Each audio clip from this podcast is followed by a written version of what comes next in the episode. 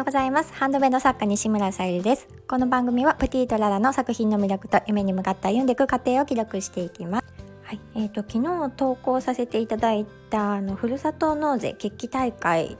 なんですけどやっぱりあの今日もそうです。昨日の夜とかもねもうすぐにニュース全国とかねニュースになっていたりしてちょっとねあの注目度がすごく上がっているなっていう風に感じました。で私もあのあとねあのお風呂でどんな作品今度ね作ろうかなとか考えたりとか、うん、して、まあ、ちょっとねアイデアが浮かんできたりであとはそうですねあの、まあ、内容というかあの森市長さんのねあのお話しされた後拍手がね湧き起こるんですけど、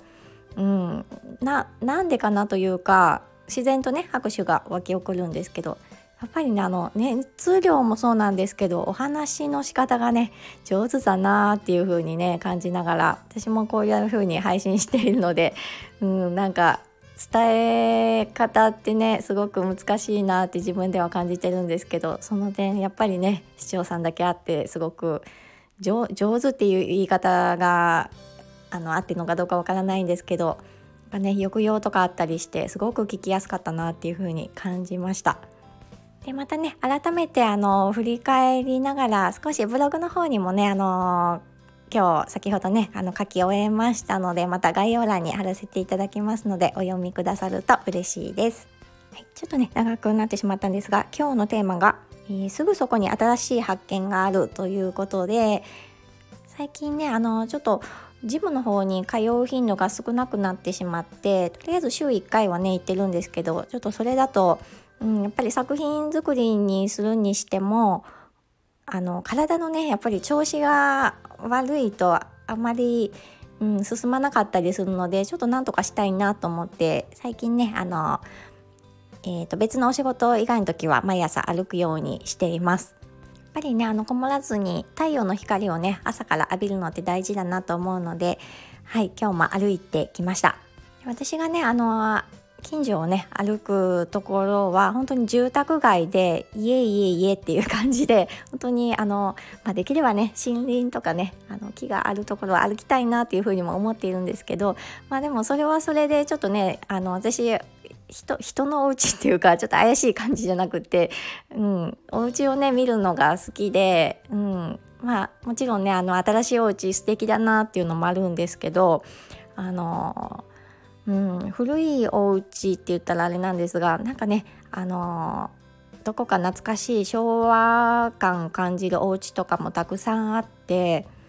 ああこのお家にはこんな飾り窓があるんだとか、うん、なんかねガラスのデザインとかもすごくね素敵だなとか、うん、昔のお家でも本当にねデザインが素敵なものだったりするのが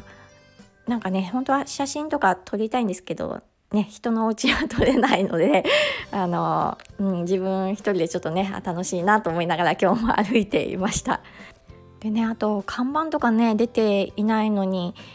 うん、まあ昔からねあのされているんだろうなっていう私もちょっと引っ越してきて間もないので知らなかったんですけどあの天ぷら屋さん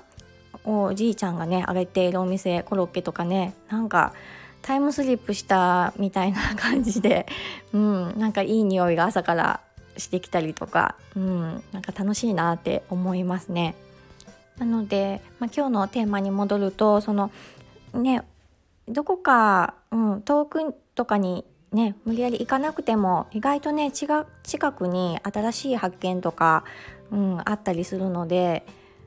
あのー、まあそういった新しい発見がねあの作品作りにも生かされたりとかアイデアにつながったりすると思うのでその辺はちょっとね私も意識しながら歩いたりはしています。でまたねそういう発見があって楽しいって思うとまたね歩きたいっていう風にね習慣につながるかと思うので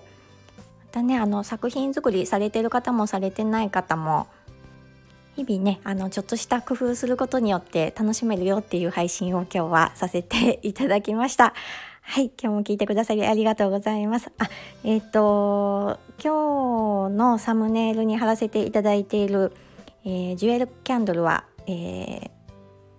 ハピネスカラフルさんという方にお作りいただいたものであの毎月ね最近あのお作りしていただいてるジュエルキャンドルになるんですけどそちらもまたねあの天然石のハーバリンボールペン。今回は初めてちょっとうん、誕生石とかじゃなく父の日に向けて、まあ、ちょっとね男性向けに作ってみました。で男性も結構ねキラキラしたもの好きな方多いのでまた是非ねあのプレゼント選びなどにあのしていただけると嬉しいなと思ってまたちょっと販売のね準備をさせていただきます。はい。今日も聞いてくださりありがとうございます。プティとララさゆりでした。